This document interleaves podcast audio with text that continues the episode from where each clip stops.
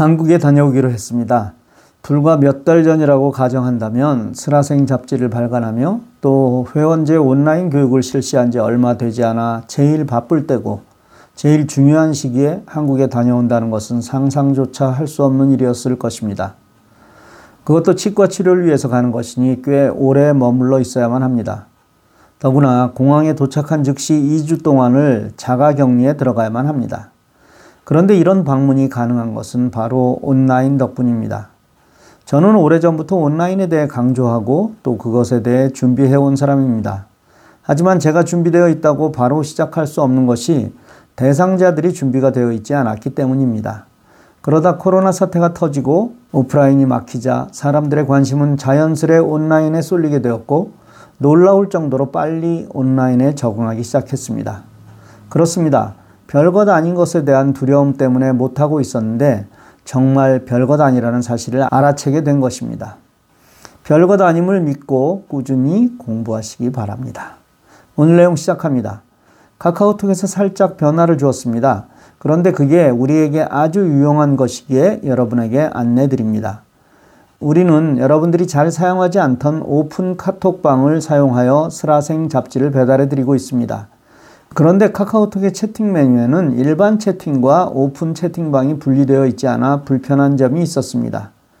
이번에 카톡에서 정식 버전은 아니지만 실험실에 이 기능을 두었습니다. 실험실이란 카톡에서 아직 정식 버전을 발표하기 전에 실험해보고 많은 분들이 좋아하면 정식으로 추가하는 문자 그대로 실험하는 곳입니다. 실험실에 들어가려면 어느 메뉴에 있던 우측 상단의 톱니바퀴를 누르고 전체 설정을 선택하고 실험실을 누르면 됩니다.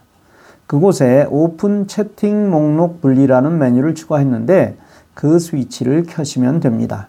이렇게 하면 카카오톡의 채팅 메뉴 상단에 채팅과 오픈 채팅이 나타날 것입니다.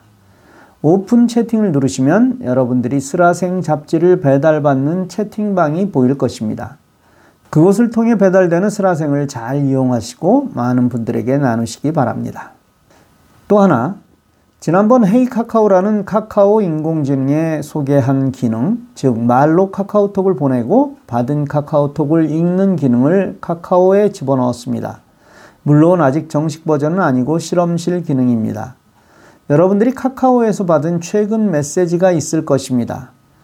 이것은 네 번째 메뉴인 더보기에서 본인의 이름 오른쪽 끝에 있는 그림을 누르시면 됩니다.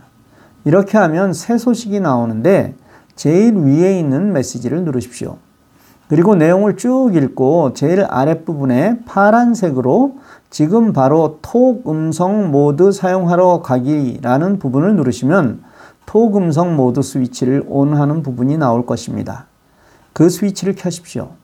이제 카톡 아랫부분에 마이크가 보일 것입니다. 그 마이크를 누르고 카톡 보내 혹은 카톡 읽어줘 라고 말을 하면 여러분이 원하는 동작을 하게 될 것입니다. 이 기능은 아직 완벽하지 않습니다. 카톡 읽어줘 라는 기능은 누구에게 피해를 주지 않지만 카톡을 보낼 때는 최종적으로 상대를 확인하셔야만 합니다. 잘못하면 엉뚱한 사람에게 카톡이 갈 수 있습니다. 그럼에도 불구하고 이 기능은 장애인들에게는 아주 편리한 기능입니다. 모든 것이 그렇지만 우리가 어떻게 사용하는가에 따라 결과는 달라집니다.